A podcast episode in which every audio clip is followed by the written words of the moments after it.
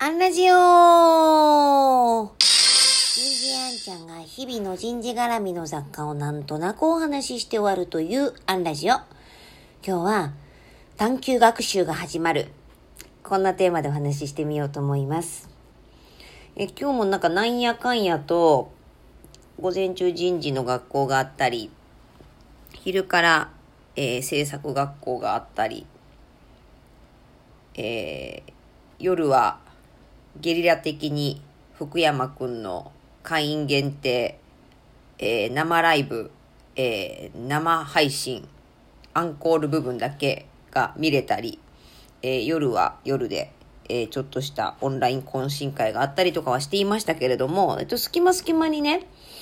こういうパタパタ予定が入る日って、もう隙間時間に本を読むって割り切ってるんですね。で、今日一生懸命読んでたのは、高校で2022年度から導入される、探究学習の、先生用の指導要領を一生懸命読み込んでました。これ大変だなと思って、総合的な学習の時間はあったんですが、これが、探究の時間に変わるようなイメージで私はいます。で、目指すところは、目標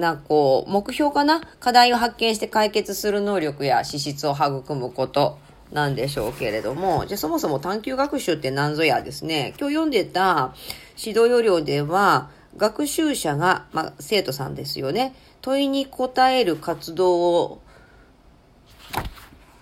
通して、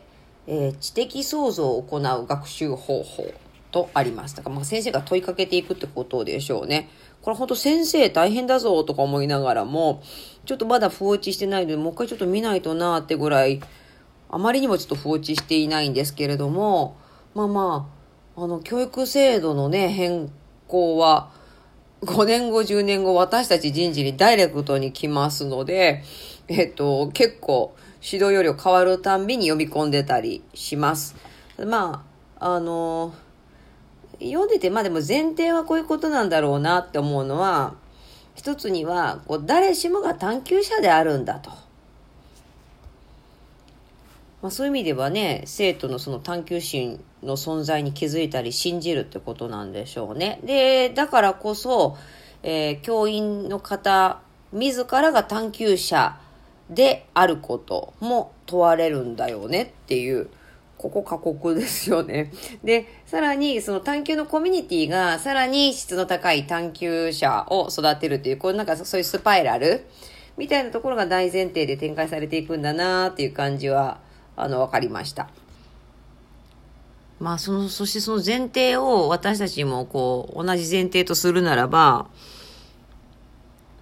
私たちも社会人も人はすべて探求者であるんだなと。ほんとね、もう今時のなんて言ってる場合じゃないんですよ。本当。私たち世代こそがね、